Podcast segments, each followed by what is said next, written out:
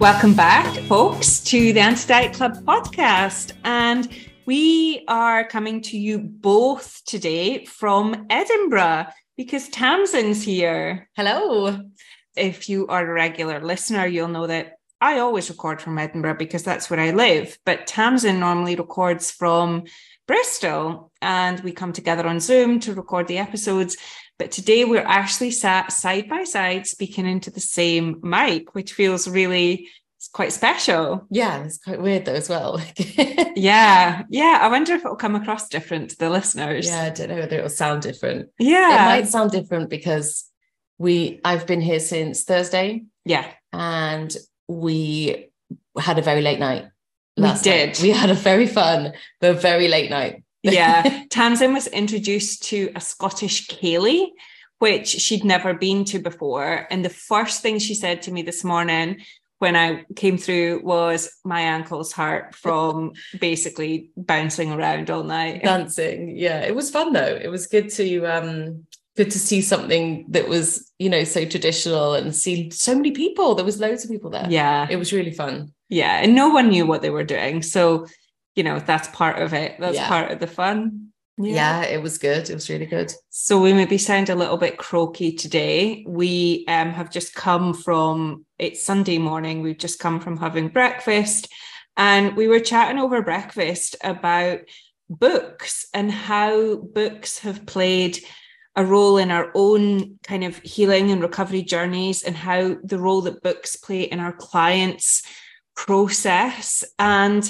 I think we just really wanted to dive into like what the benefits and what can kind of trip you up as well when it comes to books. And of course, we're going to go through all of our recommendations. Yeah. So Jillian has an extensive bookshelf and we have lots on our own Audible and Kindle. And I have lots of books that some are with me, some at my house. So we are very much into books. We're always kind of swapping notes on books, aren't we? Have you read this one? Have you read that one? And I think it is a really good part of the discussion because it really adds to the things that we see on Instagram or we see on social media or we see in just the media in general. Like books is a great addition to really dive into some of this stuff on a deeper level. Yeah. And I'm all about, I was actually speaking to someone, a new person that I met yesterday about our podcast. And they were like, oh, what is it that you love about podcasting? And I was like, well, I love long format content. Mm-hmm. Hence why I'm probably not on social media much anymore because the small sound bites to me, I find it frustrating and I find it a bit kind of like can be misleading when there's not the depth, right? So hence why I love podcasting because we can really get into the nitty gritty, but I think that's what books do for me. Yeah, same. Yeah, it helps me dive into experiences that I don't have, like lived experiences that I don't have and other social justice issues that maybe haven't kind of come, you know, really diving into those on a deeper level that haven't really come up in my own experience. I think it's really important. Well, it's really important as coaches not to just believe that our own experiences with all the privileges that we both hold is the only experience. And I think as practitioners, that is a really slippery slope for us. Yeah. It's important to understand other people's experience. And I think with the books that we want to kind of go through today, this isn't going to be a book review podcast necessarily. But I think we did both say that memoirs have actually played an important role. So it's not just sort of non-fiction books about skills and strategies and ways of thinking or changing beliefs around this stuff. It's actually just hearing people's stories is so, so powerful. Yeah. Hence why we love having guests on, right? Past clients. Yeah, I think it really helps you connect with, you know, all the ways in which people are affected by diet culture and all of our experiences of it. If you have guests on, we end up going down into conversations that we would never be able to have by ourselves. It's really interesting. Yeah, definitely. What would you say then is, if we were to talk about the benefits and the pitfalls of books, what you named a few of the benefits there, but what are the pitfalls of books in this journey? I mean, I think from my own experience and also some of the things I've witnessed with clients is quite often we are recommended some of the more obvious, I want to say, books, like the more commonly recommended books in anti-diet work. And there's a couple of things that can happen. You can either kind of dive into those and then stop there. Mm-hmm. And then I feel that that doesn't really kind of deepen your understanding of why this work exists, why it's important. And I think it erases a lot of the people involved in anti-diet and, you know, body liberation and all this sort of stuff. So I think just kind of getting into that, those first few sort of recommendations, which is why this isn't a recommendation podcast, right? Because we want people to kind of just get curious and start reading lots of different stuff. But I think what I have seen is people, and including myself, this has happened to me too, is thinking that you're going to just read everything that needs to be read, that you're going to read through this list and you're just going to come out the other side like recovered. Yeah. It becomes that perfectionism. It becomes like, anti-diet becomes the new dieting. Yeah. Yeah. And I think particularly if you're someone who loves reading, I see it all the time. This clients who have made the decision that they want to embark on this journey, this process. And it's kind of like, because the brain has got on board, yeah, right? We've kind of like, oh, okay, yeah, this is actually what I need to do. It's then this kind of like, if I can learn everything there is to learn, it will somehow percolate from the brain down into the body. And I don't think it works that way. Mm-mm. I think it can be really, really helpful learning other people's stories, learning about different strategies, learning about statistics. I think if you're into that, can be really helpful trying to know what the research is around the success of weight loss and the sort of quote unquote health benefits of weight loss. Like, all of that kind of stuff is helpful, but the difference is, and, you know, my clients will be bored of hearing me say this, is you need to practice. You need to actually put into practice what you are learning and what you are reading. Mm-hmm. And that's the really challenging part. And I think if you're, all you're doing is reading books, you're going to start to get really frustrated at yourself, because you'll be like, I know all the stuff. Yeah. Like dieting, yeah. I know all the macros, I know all the calories, I know like everything there is to know about food. Why am I losing weight? Similarly with anti-diet, it's exactly the same thing. You can know all the things. But I think also just wanted to touch on your point there when you're talking about, you know, putting it into practice.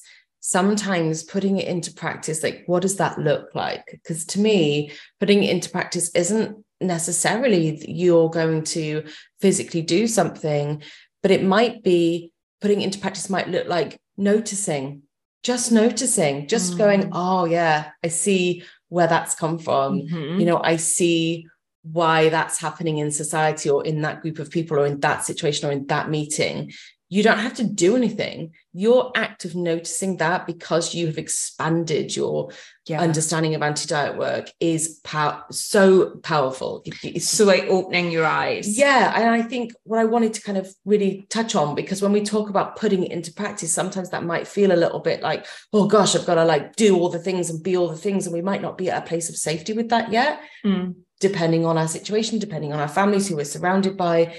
Most of us are surrounded by diet culture still, even us. We've talked about this, you know, with friends and family and all that kind of stuff. And we are still in that. So when we talk about putting things into practice, it might feel a bit like, oh, have I got to start educating people? No. Have I got to start, you know, actually like writing to being an activist and being an activist? Yeah. That is great if that's what you want to do and that feels like, you feel like that's safe for you and you know how to do it or what to do, or, you know, I think doing it in a way that, what's the word I'm looking for? That is beneficial to your own recovery, and others, not just, you know, doing it for the sake of it or doing it to be seen to be doing it. Okay, that's what I'm trying to say. Yeah. But actually, you know, performative. Taking an action can be just blocking it, noticing it, and maybe saying something to somebody like, "Oh, what do you mean by that?" Like something simple and safe. It doesn't have to be, "You're wrong. This is what I know because I've read this book." That's not what we mean, is it? No, we're talking that can about be really harmful. Teeny tiny things. Almost. Yeah. I also think, too, building on what you're saying about awareness and being curious, something my therapist says to me all the time is I ask great fucking questions, but I often don't answer them. And that's what being in therapy helps me with, is that I will say, oh, I've been thinking about this. And why is it that you know, I'm noticing this pattern? Why is it? And then I'll stop there. And she'll be like, Jillian, you're asking a great question. Do you want to explore some answers to that? And I'm not great at doing that on my own. But if you're a journaler or you're someone who maybe has like a friend who's also on this same kind of anti-diet journey that you can talk to about it, or if you're in therapy or working with a coach, these are places that you can explore some of those answers. And as you say, like, it doesn't have to be something visible to the outside world. That can be something you do very, very privately, but getting curious about, oh, why is it that maybe diets haven't worked for me in the past, with a really non-judgmental, kind kind of way of being around that. As opposed to sort of using it as a stick to beat yourself with. And I think books can start that process of asking the questions. Yeah, I agree. As opposed to the answers. Is that like what you've just described is quite often describing how we have conversations. We've been doing it all morning. Like, what do you think about this? And what do you think about that? And, you know, how does that feel, like, as a coach, as a human, as a, like, we have those conversations all the time. I think they're really valuable, and it's great when you have got somebody you can dive into that stuff within a safe way, and you don't always have to necessarily agree or even know the answers, but to just be curious. I think books allow that curiosity. You know, why is this, like, why does this affect certain people in certain bodies of marginalized identities? Why is that? Because it's okay if you don't know. It's okay if you don't know that history. It's okay if you don't know the history of the BMI, or I can think of lots of different things that we might not just straight away know in the beginning. And it's okay just to, books allow us just to really dive into what that means. And I think take your time with the books, because this is a pitfall that I've have fallen into, and that is, like, I need to have read all the books. Like, the more books I can read, the further along I'm going to get in my recovery or in my healing journey, whatever you want to call it. And actually, I think what's more important is taking time and space between them to really allow them to land, to percolate through your body, to journal on them. Because what I see a lot is people turning anti-diet into and the next diet. And when you think about I've done this, I think you've said you've done that too. When you're dieting, all your kind of free time is sort of researching, like, recipes, or putting all your food and movement into an app, or tracking your movement, or going to the gym. And it's all that kind of stuff. And when you decide that you want to move away from that and follow a more anti-diet way of caring for yourself, we can then turn anti-diet into a diet by saying, okay, my whole free time has to be learning about this, listening to podcasts, reading books, like doing all that kind of what I call, like, passive stuff. And actually, the most important thing is how you engage with it. Are you taking what you're learning and actually saying, okay, how does this affect me? Where am I in this? And interacting with it. Am I making sense? As opposed to it just going in one ear, out the other, and being like, right, on to the next book. I've read that. And book, expecting the more books that you read for it to make a difference. And it won't, unless you're actively engaging in the process, it won't. And I think there's also a temptation to buy all the books in the beginning and just have them on your shelf. And actually, you don't need to. They're always going to be there. You can get them when the time is right for you to start diving into it, so you actually don't feel overwhelmed. Yeah. And I think as coaches, I think I see that happen a lot. I know it happened to me when I was first going through my training. There's a book recommendation list. Did I go out and buy every single one? Absolutely, yes, because I thought it was going to help me to learn quicker. And actually, some of them I still haven't read. Yeah. You know, so actually it wasn't appropriate for me to buy all of the things straight away. Yeah. And I think it's good to bring that to light. Yeah. I'm interested, what was in your journey? What was the kind of first book that you can remember reading that kind of was your introduction to anti-diet stuff? The first book I ever read was Body Positive Power by Megan Jane Crabbe, and I just couldn't put it down. I think that was the first time I'd ever heard, other than maybe the odd podcast here and there where I've been diving into it, it's the first time I'd heard anyone really say the struggle out loud. Mm. And I just sort of read it on my Kindle and I just couldn't believe that it wasn't just me that was struggling with, oh, okay, my body's like maybe fighting back. Maybe there's a reason why I'm not keeping the weight off or even getting there in the first place. All these things. I could never questioned it. It was always a me problem.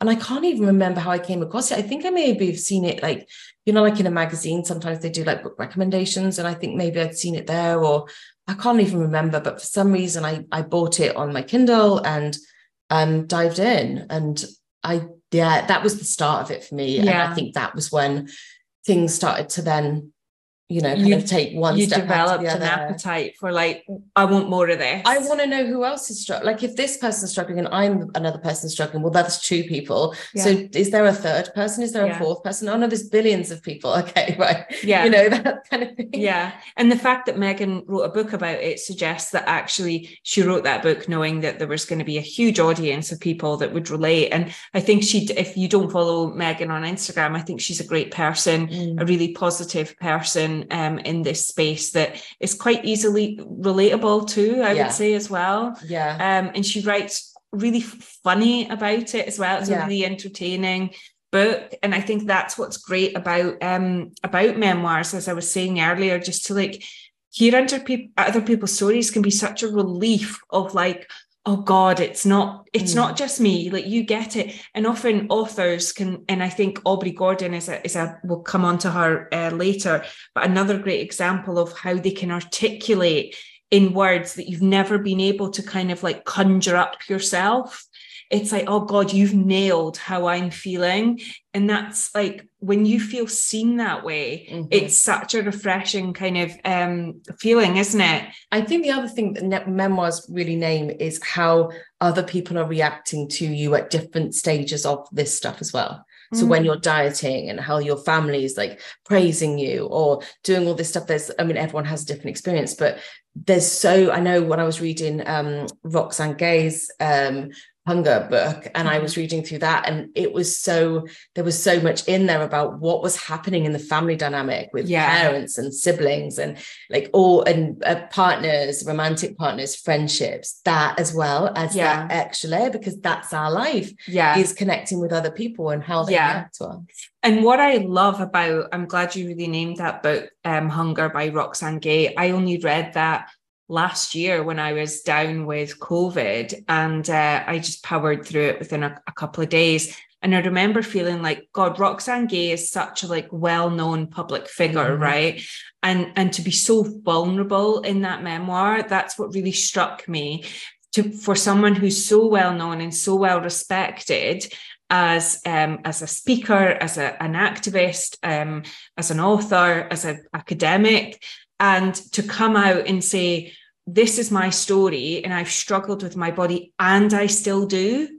Like, it's the and I still do part that I was just like, you know, I felt the depth of her pain, but also I was just like, yeah, and this is an ongoing thing, particularly. And again, we talked earlier about trying to hear stories of people that isn't our own experience. And I think being a fat Black woman is a whole different experience to being a fat white woman. Yeah. And that book really gave me an insight into that that I didn't have before. Agreed.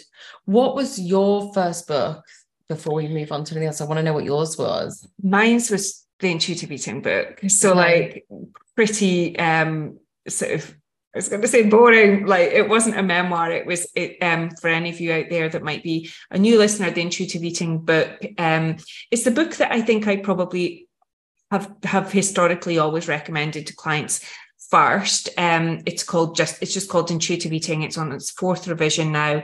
It's by Evelyn Tribole and Elise Resch, two dietitians in the States, who I think when they first wrote their book back in the 90s, was quite revolutionary for two dietitians to come out and be like, do you know what? You actually don't need to restrict or control your food. In fact, that can be really harmful. Like, this is how they suggest with their 10 principles as to how you start to heal your relationship with food. So that was my first read, and it was mind-blowing. But I think I'm also really careful not to position that as the only book, because I think a lot of people, a lot of coaches and dietitians and nutritionists position that as being the only book. And I don't think it is. I think it's helpful, but I think it's definitely not the whole picture. Okay. And if you see it as the whole picture, I think it can be problematic, and it can maybe lead you down a path of turning it into another diet. It's much broader. I don't think what it does, and probably this speaks to my own journey, right? Because you'll know yourself. I know you well enough to know that when you first got into this work, you didn't believe it was actually about your body. You just thought you had a problem with food. Mm-hmm. Same with me. I was like, well, my problem's, yes, I have a problem with my body, but that's only a side effect of the fact that I can't get my food under control. Mm-hmm. Once I get my food under control, my body will like get into line, you know. Yeah, that's exactly. My body will like, you know, do what it's meant to be doing, which at the time I thought was like just adhere to, you know, normal and the BMI. So that's where my journey began, was, well, if I can learn about food and heal my relationship with food, my body will fall in line. And it's only now, like much further down the line, that I've realized that actually when we're talking about body liberation and we're talking about relaxing and feeling less stressed and tense about, food, it comes from how we think about our body. And that for me has like not only gone from food to body, it's gone from like body to like entire liberation. I think what I've realized, part of what kept me, I'm going off topic here, but what kept me trapped in that, I think, was the realization of the male gaze. And feeling like, in being a perfectionist, right, in recovery, was believing that my body had to look appealing to men, and now trying to practice a life where that isn't a thing for me anymore is been, I would say, as liberating as stopping dieting and trying to be on the same side as my body.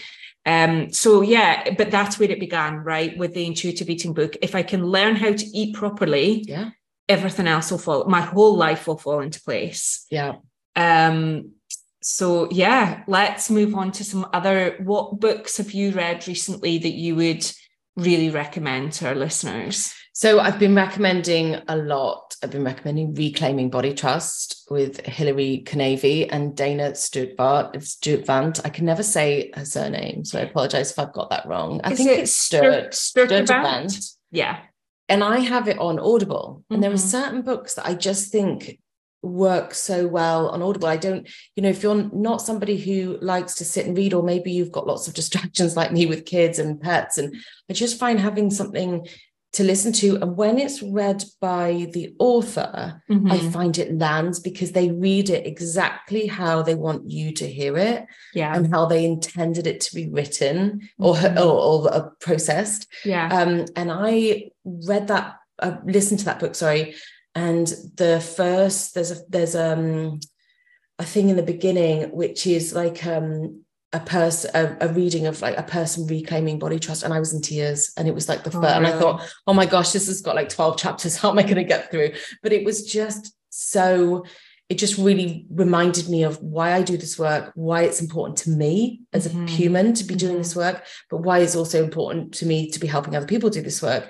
And I really just love that book. I think it's so gently written, it's so gently suggestive of, what about this? Like, what, think about how, you know, when you sort of talk, so even talking about food, you know, and it's a body trust book, but we're talking about food, and it's like, they were saying, like, when you say what your favorite foods are, and this really stuck with me, when you say what your favorite foods are, and you say, okay, my favorite foods are pizza. Your favorite food isn't just pizza. Your favorite pizza may be made by somebody special in your family, or it might be from that particular place down the road that, you know, do the exact right combination of things. And really getting you to think about what is it you just blanketly saying like, well, my favorite food is pizza is very surface level. Yeah. When you really get into it, there's so many details that really matter. Yeah. They really matter. And I love pizza. So like we could do a whole podcast on what matters to me about pizza. So I totally get that. That's really interesting. And for anyone out there who doesn't follow Dana and Hilary's work, I highly recommend that you do. So they run a organization. It's now called, so it was always Body Trust. Yeah. They run programs for individual folks and for professionals like us. It's a training I'm desperate to do. Yeah. So they run trainings and courses and workshops and things. But I think I'm right in saying Hilary is a therapist and Dana is a dietitian. So the two of them together are a fantastic team and they're absolutely haze aligned. Yeah. I learned so much from them. Their newsletter is terrific. I would recommend that you sign up to that. Follow them on Instagram. And yeah, they are definitely the real deal. And I would say they're at the forefront of this current movement of truly intersectional feminist body liberationists, I would say, and trauma-informed, which is massive because anyone who has been living in a larger body or who has dieted has suffered trauma, as far as I'm concerned. So it's really important. That's a great book recommendation. I am going to recommend my all-time fave and probably crash at this point. Aubrey Gordon, who for you listeners will know that I'm a huge fan. We're both huge fans of her podcast, The Maintenance Phase. And Aubrey's written two books now. Her first book was called What We Don't Talk About When We Talk About Fat, which is great. So much of, would I call it a memoir? I'm not sure if it is. But there's lots of real life stories about Aubrey, you know, like on airplanes, trying to navigate seating on planes, trying to, you know, do her food shopping at the supermarket and what she has come up against as a 300-pound plus queer woman.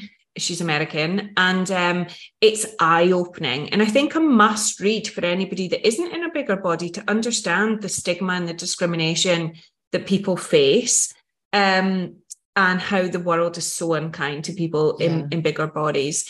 And then I think this year they've released their second book, You Just Need to Lose Weight and 19 Other Myths. So all those things that, like, if you are quite new to this space and you're thinking, but surely I need to lose weight for my health.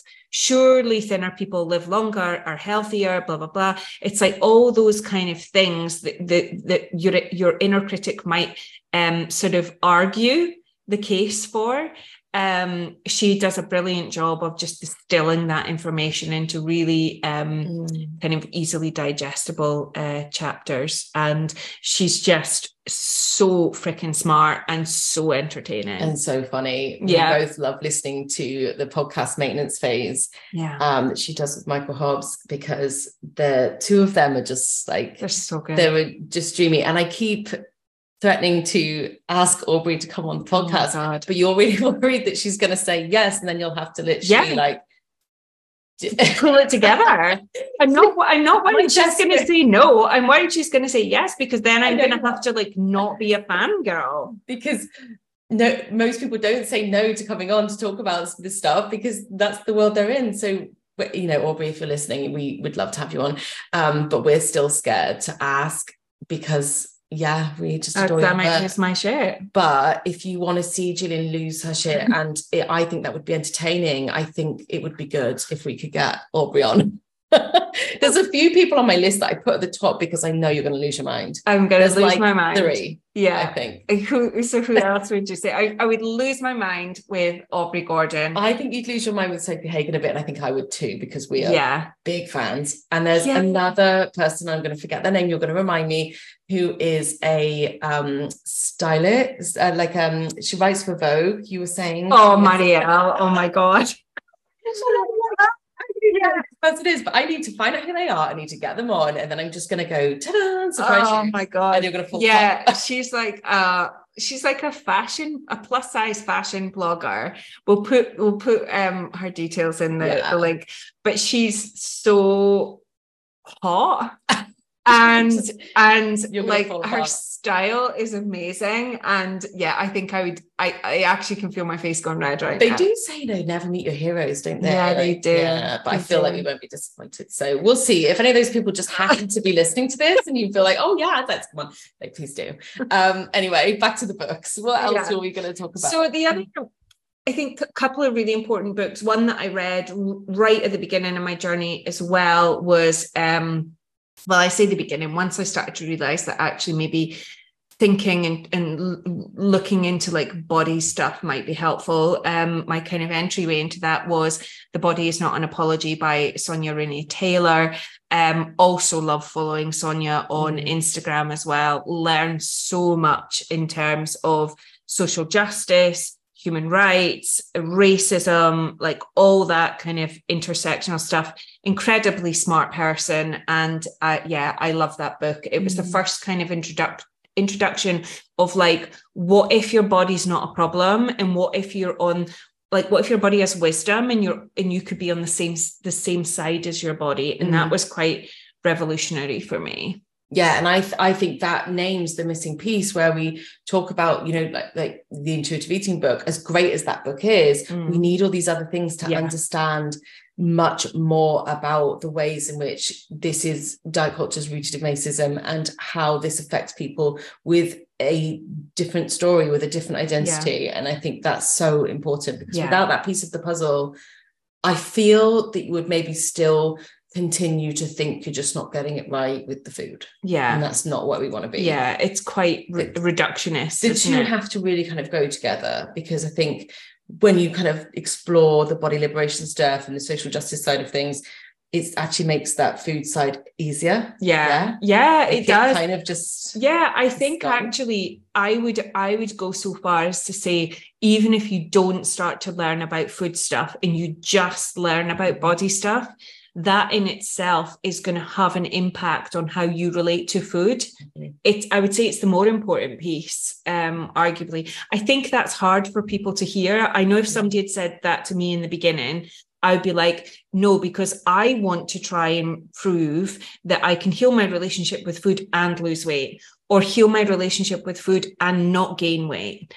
That I think I would sort of be resistant to the accepting the body piece and just wanting to get my food under control piece. Yeah. And I think when you've bet your whole entire existence on the fact that if you just need to get your food under control, and then that was never a thing, you think, well, hang on a minute, I've just spent 2 decades doing that. So, and that feels really like you can't claim that time back. There's no way of clawing that back. And it can be really hard to think, well, okay, I'm just going to, move forwards, because you're thinking, oh, what a waste of flipping time. What a waste of time, what a waste of life, and what a waste of all the things. But, I sit with that, maybe move through that, because it does get better, and you will stop thinking about that at some point. But you almost have to feel that, like, that angst of like, oh, God dang it, if I'd known this earlier, I could have just lived my life in a much different, more way. I think what got me through that phase of like the frustration and the regret and the grief and the what a waste of flipping time was, at the same time as feeling all of that, this wasn't a permanent state, but I had glimpses of complete relief. Yeah. Like, oh, thank God I don't have to carry this anymore. Thank God I don't need to control this anymore. And then the fear would kick in and be like, oh God, like, what am I just going to like eat and get bigger and bigger and bigger? And this was the story that was going through my head, not realizing that, well, actually it's okay to eat and it's okay to get bigger. But those were based in a lot of fear for me at the time. Yeah. It keeps you stuck. So Body's Not An Apology. I have a couple more, but is there any you want to? No, let's keep going through. Yeah. So the other one you just mentioned there when we were talking about Sonya's book about the intersection of race and diet culture. And I think nobody really explains that better than Sabrina Strings, her book, Fearing the Black Body. If you're interested in anti-racism work, if you're interested in social justice, if you're just asking the question, as I did, who the flip and when decided fat was bad? Like, how did we decide? I kind of feel like, could it not really have easily as been like thin is bad? And we could have been living in a totally different world.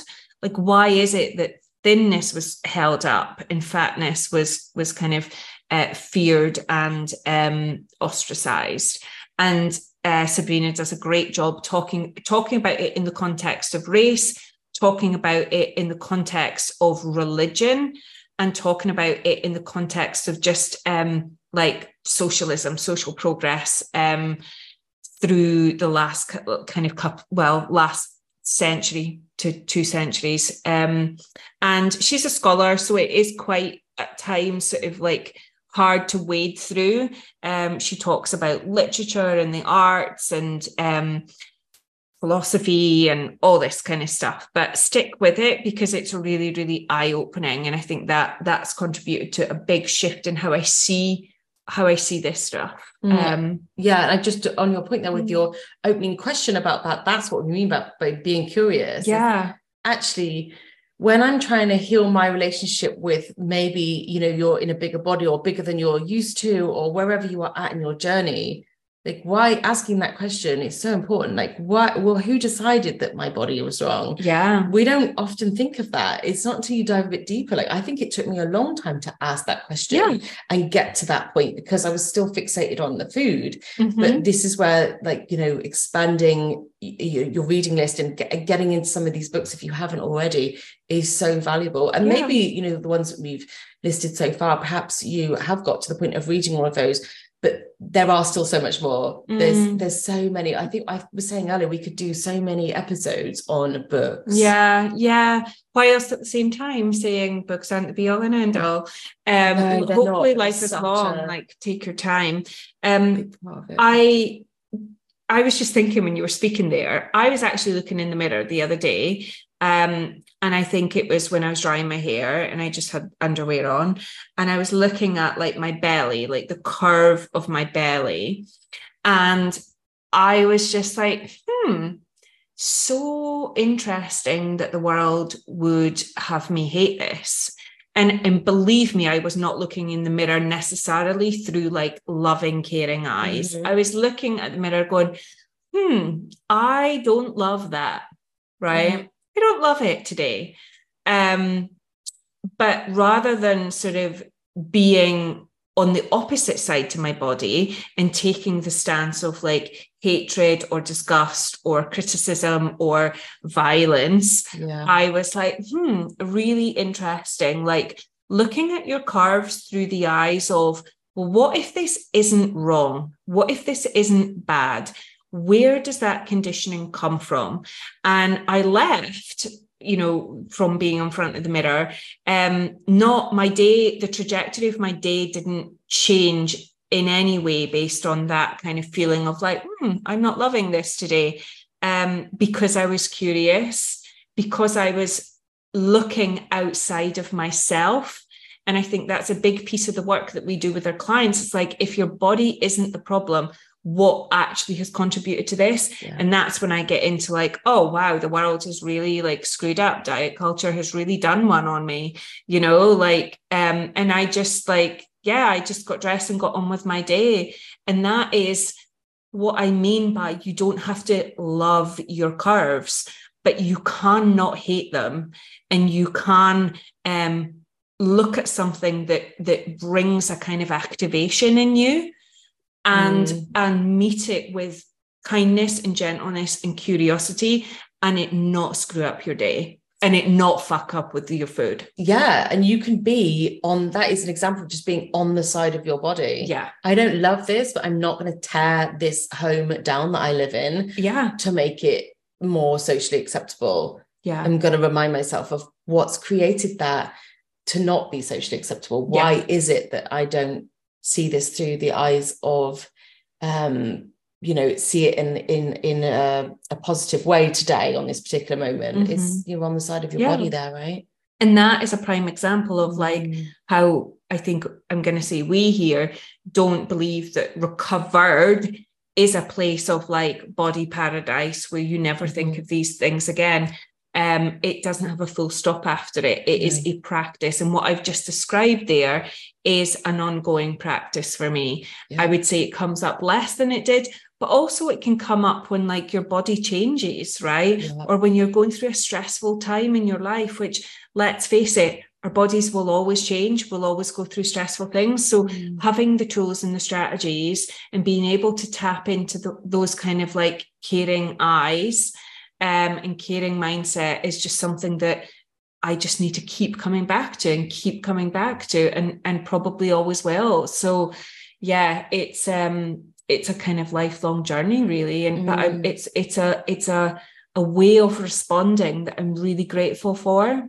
Yeah, I agree. And I think I speak to so many other professionals in this space as well. Like, you know, you're not my only like what? Like, but what? I'm your only work wife though, right? Oh, yeah, definitely. Yeah. But yeah, I speak to lots of people and we talk about all sorts of stuff that does come up. And even for us as professionals, I was talking to you yesterday about how something had come up.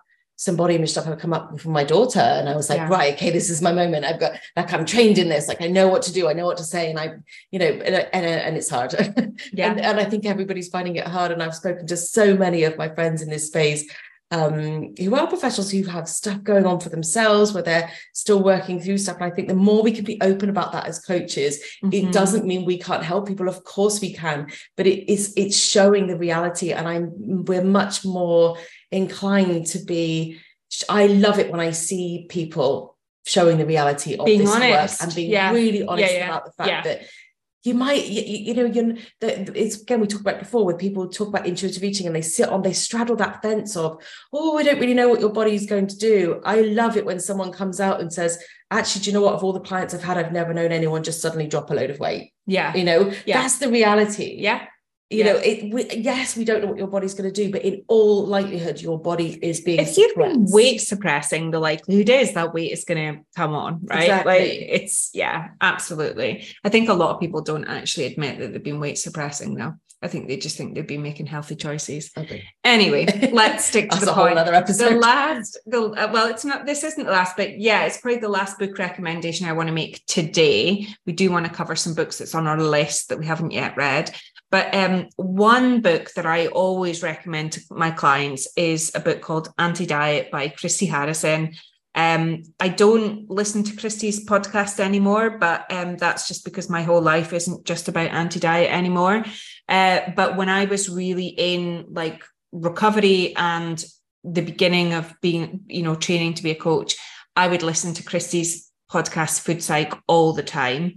But I love her book, Anti-Diet. I think it's a great mixture of like body stuff, food stuff, but also social justice stuff, a lot of research that she taps into. It's very well researched and it's very well written. It is from a place of privilege. Christy is a thin, white, able-bodied, person of resources.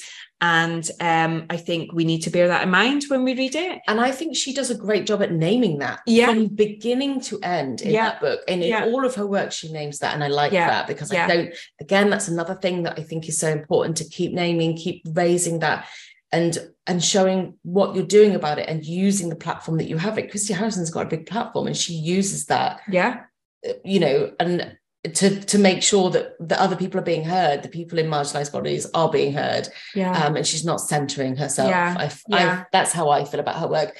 Might be people who don't agree with that, but that's how I feel. Yeah, I think so too. And I think like being really honest, I think it's something that we try to do ourselves, and I don't think we have it nailed by a long chalk. I think we still have, the majority of voices on our podcast, including ourselves and guests, are white folks. And I think we are trying to become more diverse in that respect. Mm-hmm. We you know, I think everyone we've had on is other than Asher, is cisgendered. I think I can't think of anyone who explicitly names their disability other than Lai, maybe, that we mm-hmm. had on.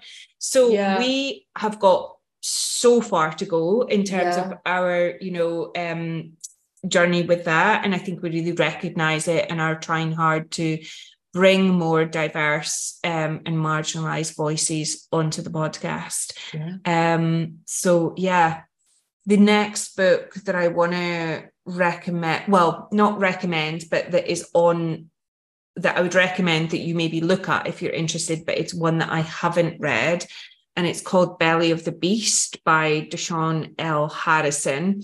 I think it might be self-published. It's not a very big book.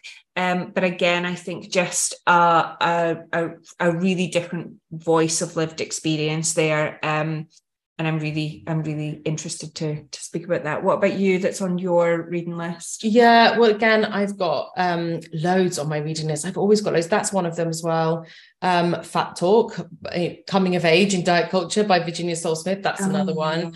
I'd love to have her on the pod. Oh, I know. Would you fall apart though? Maybe, but not as much as the first three that you mentioned. Mm. But I listen to Virginia's podcast all the time. Me too. I subscribe to her Substack. I think I don't have kids, and she largely talks about kids, but I yeah. find it so flipping helpful. Yeah. Yeah, there's lots on my list. I don't know whether I've got them all in my brain though, but I have like a big long list that I just keep adding stuff to. It's always been ours. That's another one. Jessica, yeah.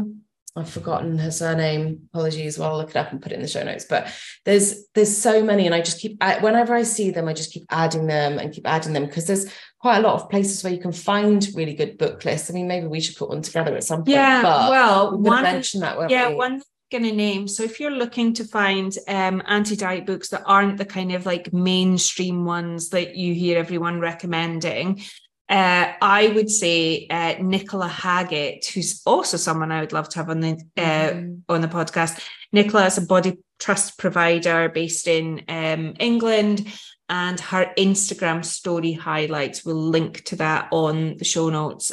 She has a great variety of intersectional body liberation book recommendations. So I think we've done a good job for today. I think I think it's a really good books are a great resource, and hopefully this helps you if you are looking for some reads, but also back to our original point of don't just intellectualize it. If you're someone who's really trying to recover on your own without professional help, take the time to self-inquire, because arguably that's the most important piece. Yeah, and don't forget to go out and actually live the life you haven't been living because of diet culture. I think that's so important. Thanks for We're about to that. Actually kind of do a bit of that today, because you're taking me into the Scottish Sea. Yeah, wild swimming. Yeah, so we're talking about diet culture in the morning, and then we're shelving it, and we're going out and we're living our anti-diet life. We are today we are going to go for a swim in the sea at Portobello. We're going to walk my partner's flatmate's dog, and then we are going to sit by a campfire, and then we're going to do this class called Move to Feel, which is like a silent disco on the beach underneath the full strawberry moon tonight. Yeah, I'm really excited about this stuff. It's so exciting. Yes, yeah. So go out and live your anti-diet life. After all, that's why we do this work, so that you can go and live the life that you want to live. And come back to your books as maybe just a kind of bolstering resource when you need it. Yeah, and if you're looking for help and support around this stuff, and you do want some professional support, all of our links and everything you can find how to work with us is in the show notes. You can just click on our websites and see what we have available now. Yeah, and please follow us on Instagram at the Anti-Diet Club Podcast. And if you like this podcast, please rate and review. It really helps us get our podcast out to a wider audience, and we would really appreciate that. Yeah, we'll be back soon, hopefully with Aubrey Gordon. Let's hope. Bye, guys. Bye.